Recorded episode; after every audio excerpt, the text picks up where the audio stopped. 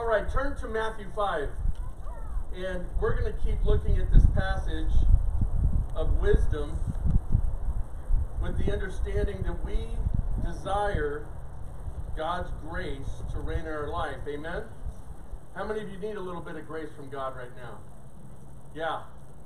Yeah. Did you have a tough week? Was it a hard one? I think that's a given. And if you didn't, just turn on the news. And you can commiserate. As a matter of fact, when we use the word commiserate tonight, I want to make sure that you understand that is, there's nothing about what we're talking about, what God is talking about, what Jesus is edifying us with, that gives us permission to commiserate. And I'll get to that in a minute, what exactly that means. So let me read it to you. And it's Matthew 5, verse 4. It says this, "Blessed are those who mourn, for they shall be comforted. Blessed are those who mourn, for they shall be comforted." There's a challenge in that. We start with this idea of blessed, which is a great idea. Ladies and gentlemen, Fernando, Treya, Gabriel. Love you guys.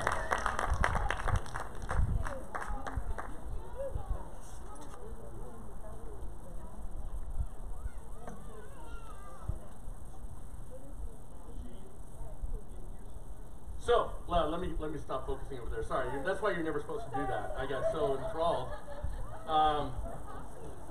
So we have the challenge that it starts out with this wonderful word, blessed, right? And we'll get into definitions in a minute.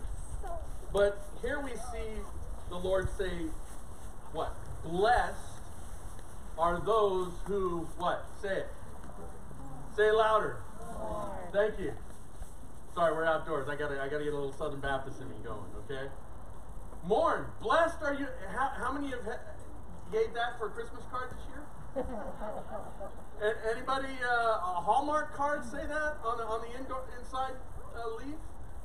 That is such a foreign concept, is it not? Do you feel blessed when you're depressed? That's a t-shirt, by the way. Right? Do you feel blessed when you're depressed? What does the world tell you you're supposed to feel when you're depressed? Hopelessness, right? This is such a common challenge in the world we live in, and it's even worse now. As a matter of fact, we might even be on the brink of hopelessness. And yet Jesus comes along and he says, what? Blessed are those who mourn.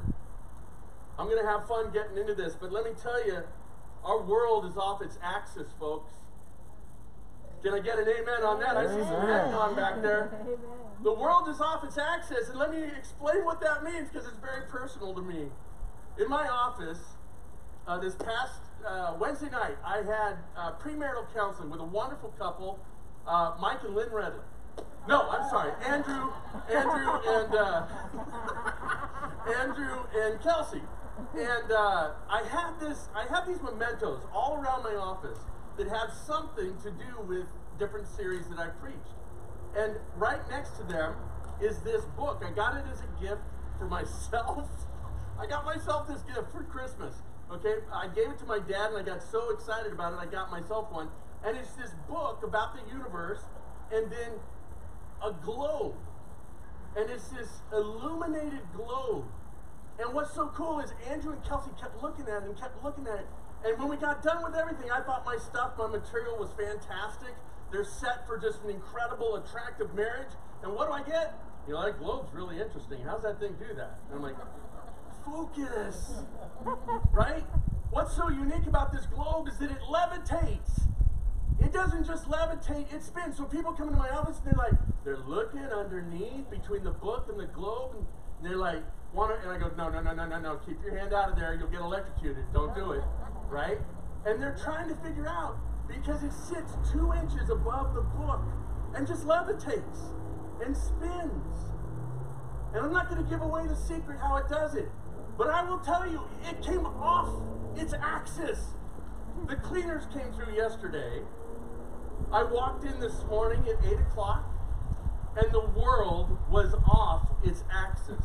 It had become unhinged. As a matter of fact, the world was in, dare I say it, lockdown.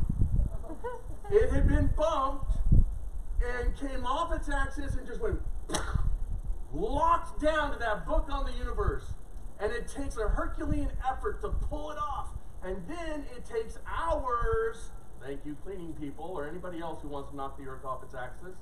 It takes hours to get that thing reset. As a matter of fact, I gave it as a gift. The person who got the gift refuses to try to get it to actually do what it's supposed to do. It takes so long to get it set so it does what it's supposed to do.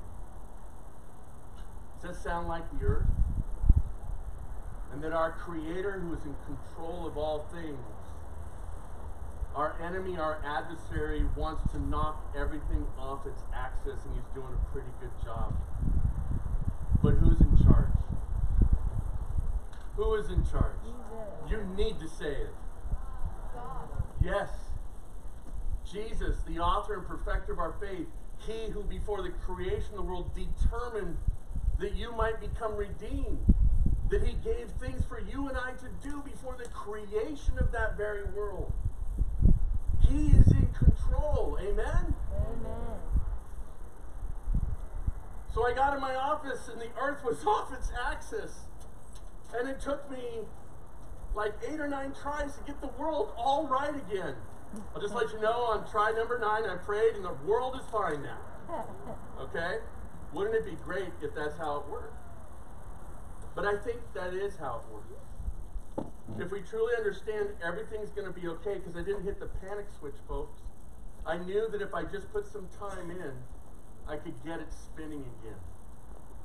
And brothers and sisters, for us, when it comes to all the chaos that's going on around us, if we put the time in spiritually, we're going to be not just okay, we're going to be spinning just like God has us, just like God intended, just like God purposed. And we're going to be this shining light that people will look to, because we're not at the brink of hopelessness, we are at the brink of heaven on earth. Amen? So let's get into this and let's look real quickly. We want a world that just continues to spin in the right direction. It's innate in us, right? Disney or Pixar had a great movie that came out, and it's about emotions. I can't remember what it's called because I'm so non-emotional. Inside Out. And the premise of that movie was they wanted to take sadness and kick it to the curb. They took sadness and sequestered it way off to the side. And what was interesting is even Pixar, even Disney notes that if we're truly going to be complete, there's something innately important about sorrow that is a necessity for us spiritually, emotionally, and mentally. Isn't that a mind bender? Because the whole world is designed around you and I to take away as much sorrow as possible. And the world wants to promise that we can live above the echelon of sorrow indefinitely. But what Jesus is saying to us here is that blessed, happy, more than happy, we'll get to the definitions just in a second, are those who mourn. And I'm going to define mourn in a minute. For they will be what? Comforted. Comforted. Well, let's get to these definitions. So we talked about this last week. Blessed. What does this mean? And you could try using the word happy. You could try using the definition happy. How many of you want to be happy? Right? Of course. How many of you have felt like happiness has been evading us or been stolen away? Wait till you hear this definition of what Jesus is actually saying. Overwhelmingly satisfied and pleased regardless of the circumstances. I want to live there. And see, this is the promise that Christ gives if we make the effort through his power to do these attitudes, to have these ways of thinking. Amen? So again, when he says blessed, what is he saying? Overwhelmingly satisfied and pleased, regardless of the circumstances. How you doing? Because we got some pretty bad circumstances. In a little bit, you're going to be able to share what you are mourning over. The bad circumstances that are surrounding you don't have to necessarily be your own, but we're going to talk about that and how this beatitude or the attitude of Christ was lived out around you and how comfort came in the midst of the sadness or immense sorrow. So what it isn't, because I was thinking if I define what it is, you like that, Grace? What it is. I'm trying to relate to you. You like that? It's dad joke. Okay. All right, moving on. I just want to make sure you guys aren't melting out there, because, you know, some of you have eaten and like, what is it, like about 80 where you're sitting? Because I'd be passing out right now. I'd be slumping over. So I'm just fair warning, if I see any of you slumping over or drool running, I'm calling you out by name. All right? Just call you out by name. So I thought about the fact that we need to define, you need to know what it is Jesus is saying, but part of what it means to define a word is to know what it isn't. So when we talk about blessed, what it isn't, well, it's not sainthood, right? Because sometimes when we talk about, oh, blessed one, right, that could be conflated with this idea of, oh my goodness, they are blessed by God, right? They have triple halos over their head. That's not this. That's not this definition. Also, it's not the acquisition, right? Have you ever looked at someone's life and you just see what God has blessed them with? That's not this term. What else isn't it? Well, it's not just general happiness. General happiness is fleeting. There's no depth to it. What Jesus is promising here over and over, if we pursue through his power these attitudes, there is depth that reaches into the soul that keeps us from going over the brink of hopelessness. So the next word that we have to define is mourn. Now you really need to pay attention to this because this is pretty intense. To mourn, the word here, there are 9 different Greek words that explain this idea of mourning throughout the New Testament. This particular Greek word that's used right here is the single most intense version of this.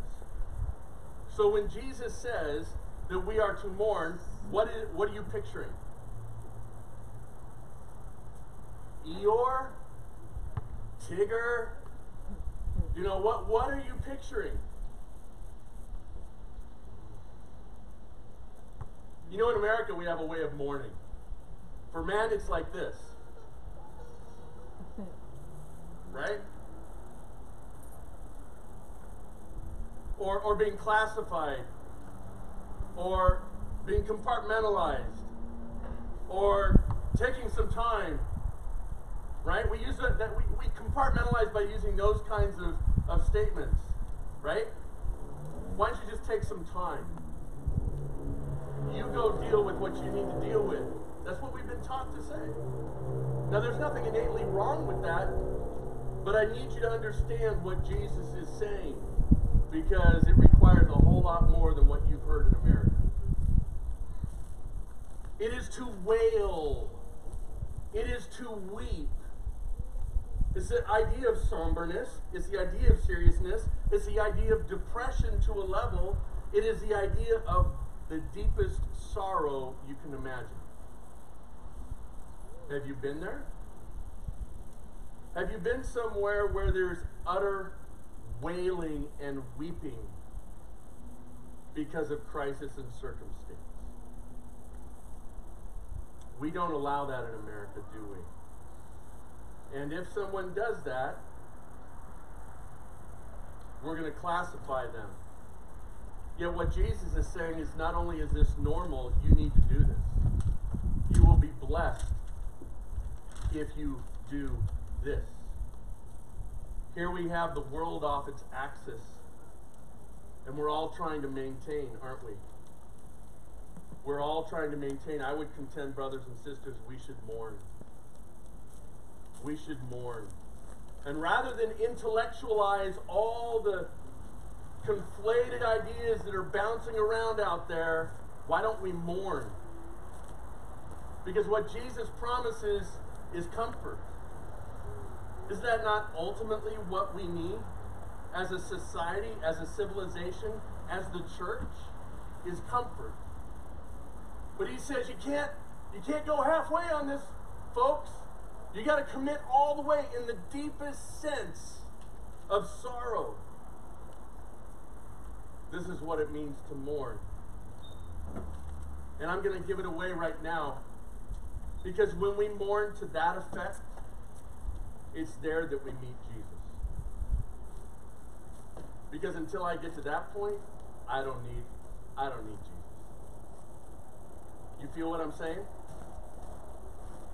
Because I can go through life and all the circumstances you can hand at me, or all the crisis the world can hand to me. I got a way of maintaining. I got a way to make it happen. I got a way to pick myself up.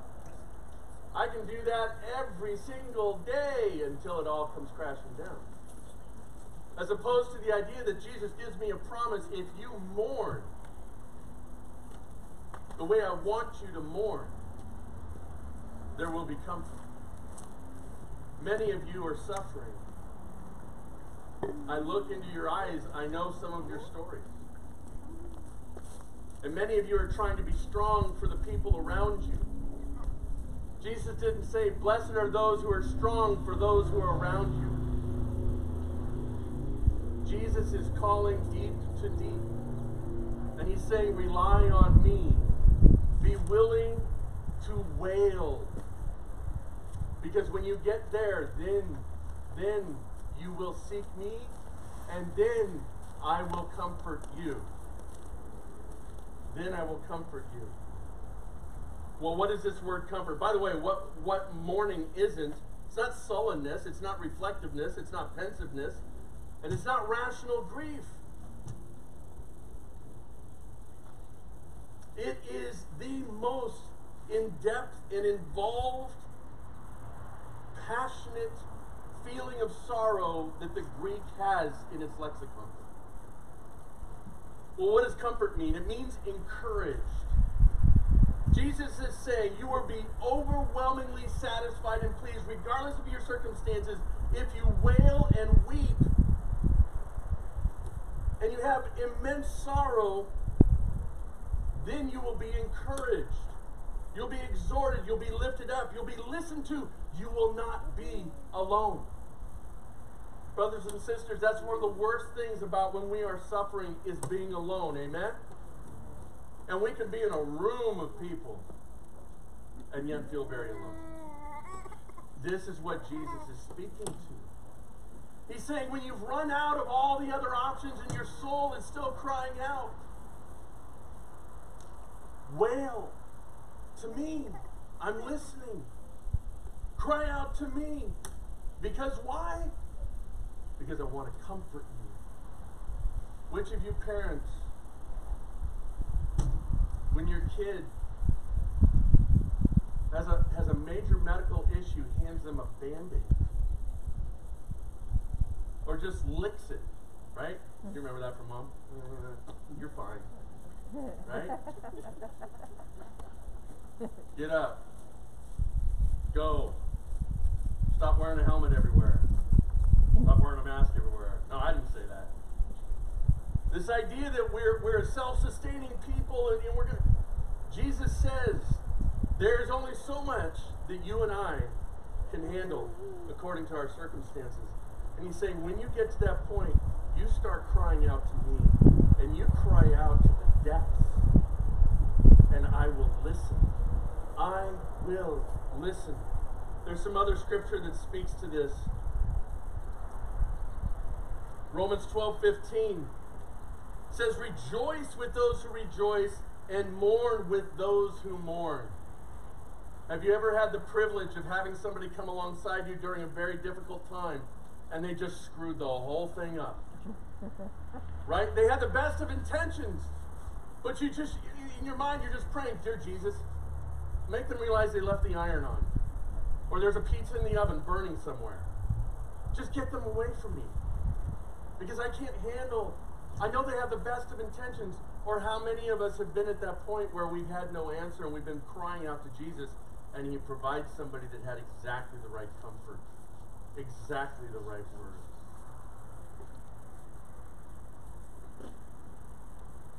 That's what it means to mourn with those who mourn.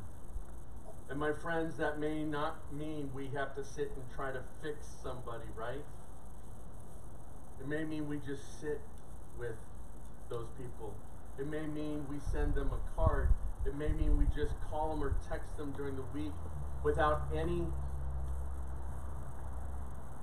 need for a response, just to let them know the Lord led us to pray for you, to think of you. But if there is anything, I'm going to go the distance for you. I will carry the cross of Christ for you. Right? Mourn with those who mourn. James 4, 8 through 10 says this, just a great, great passage.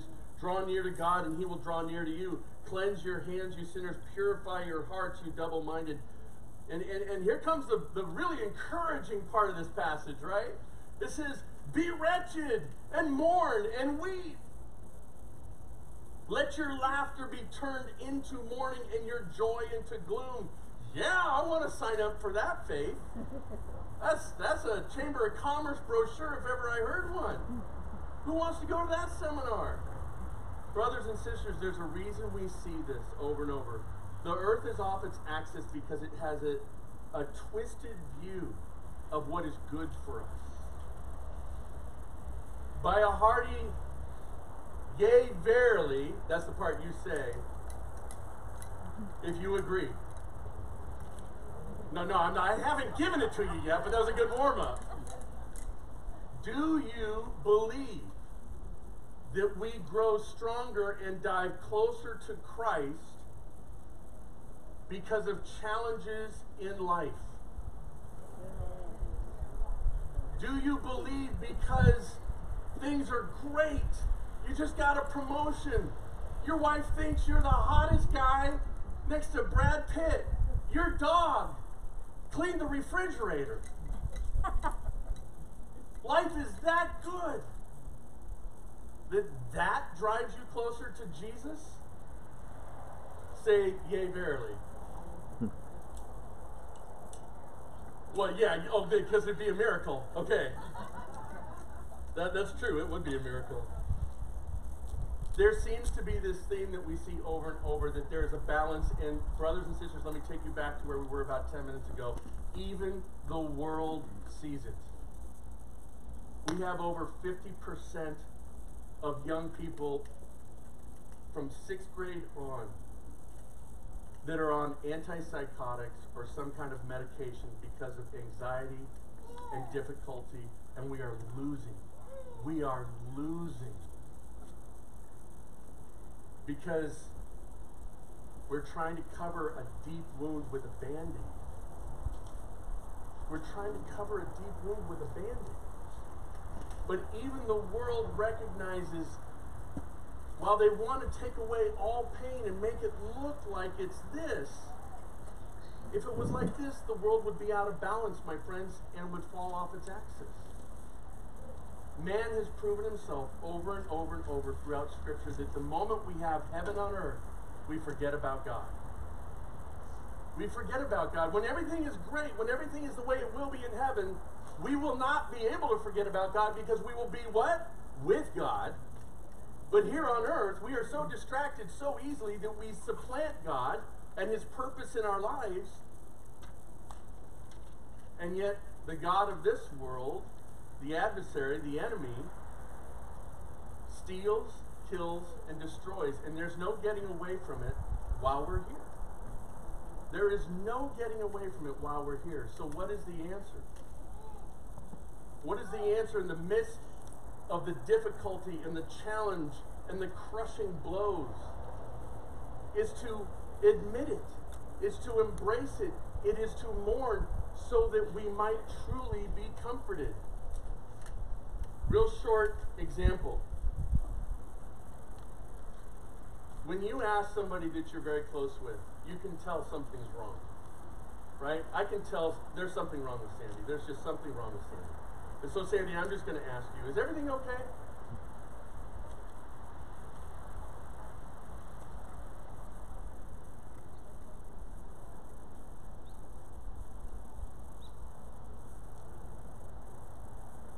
So, Sandy lost a family member this week, and the family couldn't be with, right? Right? So, Sandy's mourning. Now, how did I know things weren't okay with Sandy? But, Sandy, I'm just going to tell you, praise God you answered that way. Because how do we normally answer? Everything's okay? How's it going? I'm okay. I'm okay. If that's not Pavlovian, I don't know what is. Was that too big of a word? If we're not dangling a piece of cheese out in front and training us over and over just to say, it's okay, it's okay. And then we wonder why we're emotionally, spiritually, and mentally bankrupt. Because we've lost this. We've lost the idea of what it means to mourn. So, Sandy, we mourn with you. John 11, the death of Lazarus. The word weep is used 5 times in this passage. Even to the point where it says that Jesus, what? Wept. Wept. Even Jesus wept. So imagine Mary coming out, throwing herself at the feet of Jesus Christ. Her brother has died, right? So we can kind of relate here. Brother has died. Jesus is supposed to be best friends with Lazarus, and he chooses not to show up. Sister Martha has already gone out and said, what? Had you been here, this never would have happened. Mary goes out. She throws herself at the feet of Jesus and is weeping. She is wailing. And she says,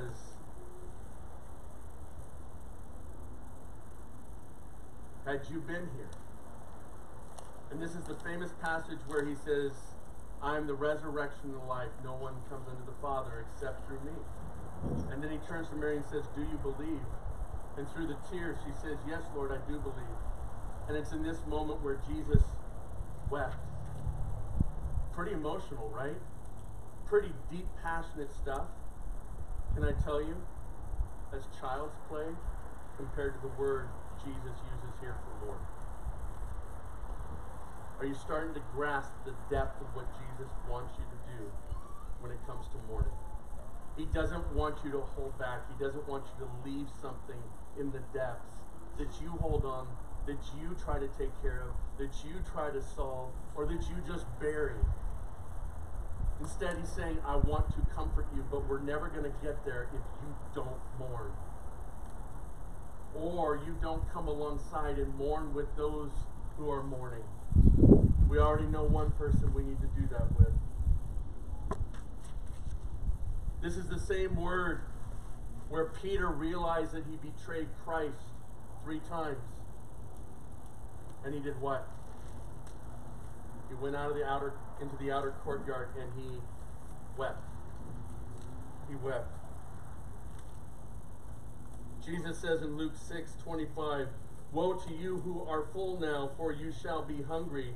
Woe to you who laugh now, for you shall mourn and weep. By the way, this is the parallel passage in Luke to exactly what we're reading. This is Luke's version of the Beatitudes, except in the Beatitudes in Luke, he gives the have this attitude, but then he gives the woes. Woe to you who don't do this. And see, he uses both words here. He uses the word mourning, which is this super intense depth, excavation of our sorrow coming out in a very real way. And then he also uses the word weep, which is what Peter did, which is what Mary did, which is what Jesus did. Did you have any idea that God understood emotions to that depth? So what do we do in the midst of all this?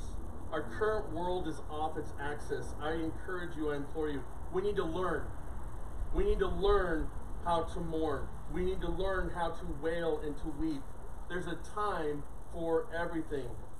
Turn with me, if you have your Bibles, to 2 Corinthians. I want to encourage you with this out of chapter 1. If I know someone's going through a rough time, whether it's email, whether it's a card, or whether it's a text, often I'll include this passage. And if you've received this from me, now you know why.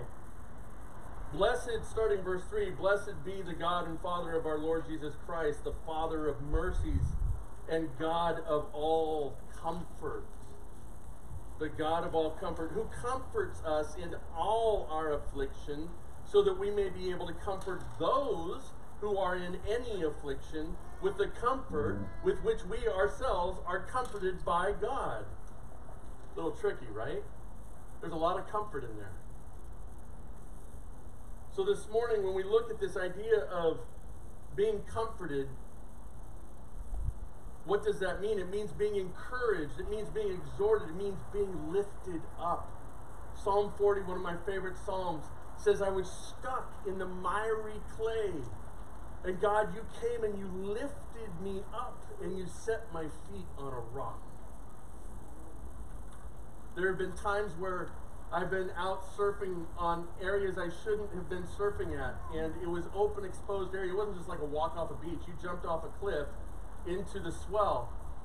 The only problem with that is you didn't think about how you were going to get out.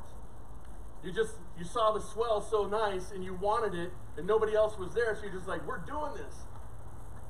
And when I didn't know how to navigate getting out, I tried to get up on these rocks, and they're covered with sharp barnacles and slime, and my feet kept slipping off and I kept getting cut.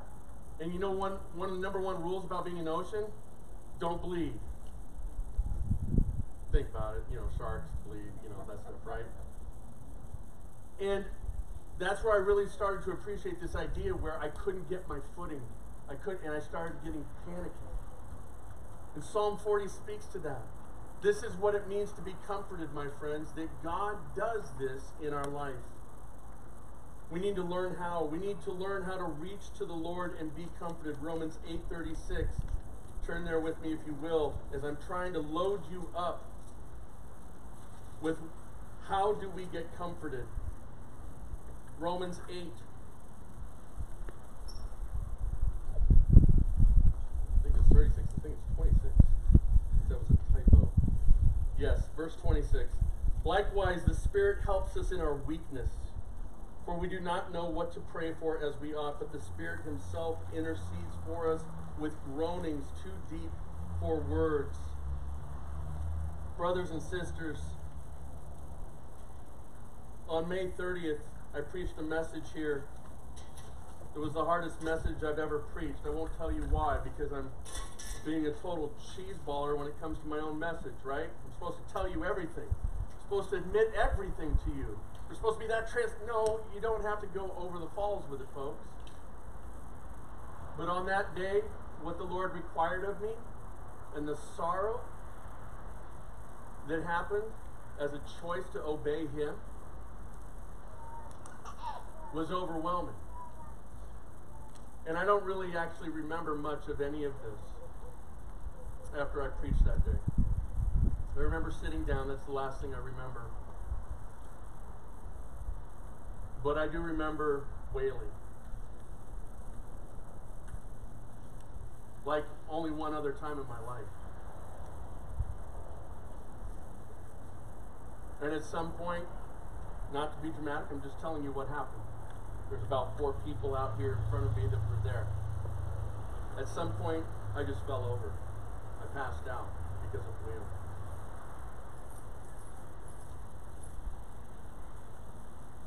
Now, the man in me says, let's go get a job at Home Depot. Curl up in the plumbing aisle in the fetal position. But I'll tell you, I do not preach what I do not know. And everything I just shared with you about the importance of deep calling out to deep, I stand before you telling you it's real. It matters. Not only did Jesus comfort me, not with the answer I wanted. Let me just be straight with you. The answer I got was devastating. But how much more powerful is it when you can be comforted when the answer you get is devastating? That's true comfort. The only reason I'm standing in front of you today is because what this verse promises you is very real. Otherwise, you can visit me in the plumbing department at Home Depot.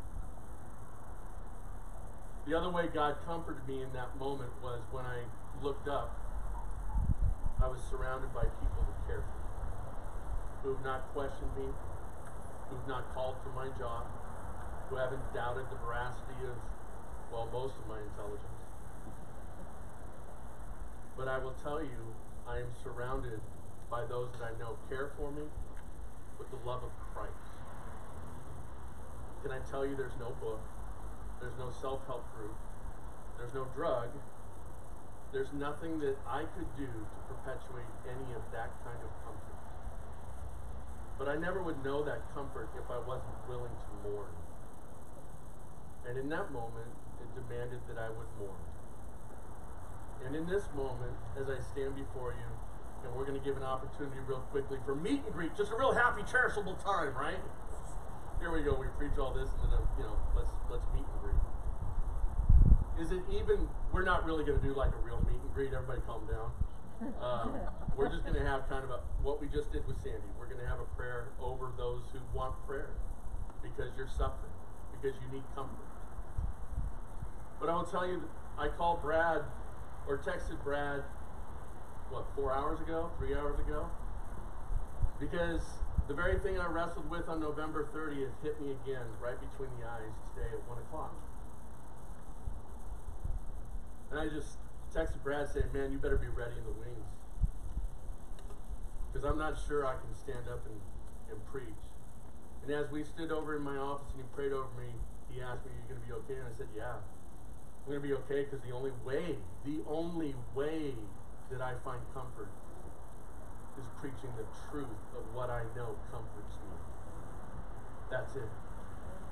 That's it. And then Brad smiled really big because he really liked my answer, so I felt really good. So, brothers and sisters, the world is off its axis, and here's your marching orders this week. You have everything. You have everything. Once a day, you pray and ask the Lord to reveal to you someone who might be suffering. And you reach out to them and just let them know that the Lord placed them on your heart, and you don't have to go in and rescue anybody. You got it? You don't have to rescue anybody. But you can be that comfort just by saying, I'm thinking of you. But maybe the Lord will use you in a very profound way that goes beyond just that initial contact. You don't know until you start trying. The other thing I'm going to ask is this, is if you are suffering silently, if you are mourning, please don't do it in silence. Unless the Lord tells you, don't do it in silence. Let somebody know that you need comfort. But go deep. Don't put the Band-Aid on a compound fracture. It's quite the picture, isn't it? All right, let me pray over you, and then we're just going to have a quick testimony time, and then you get to hear from one of my favorite people on earth, Samer. Samer's going to bring you some word from our student ministries group, and this is fantastic. So what I want after I pray is just testimony about what the Lord shared with you right now. In this message, what did the Lord say to you? If there's any encouragement, if there's any comfort, what did he share with you? Or how have you seen this verse lived out? Megan, you are the greatest mom in the world. Let's give a hand to Megan. Woo! Megs, you let them play as loud as they want. Let them go. Just relax and listen to the Lord. They're good. I love those kids. All right, let me pray. Father, thank you so much for our time and the beautiful weather. Lord, thank you for these saints that said it was important to be here to worship. I pray that they're blessed incredibly, that this has gone beyond their expectations. And here we get to lift our voices in praise and exaltation to you. But I pray that your Spirit has spoken to the depths of our souls tonight. Thank you, Father, for the gift of your word and reigning in our life so that we might be drenched, not just sprinkled, but we might be drenched with comfort. Thank you, Father. In your name, amen.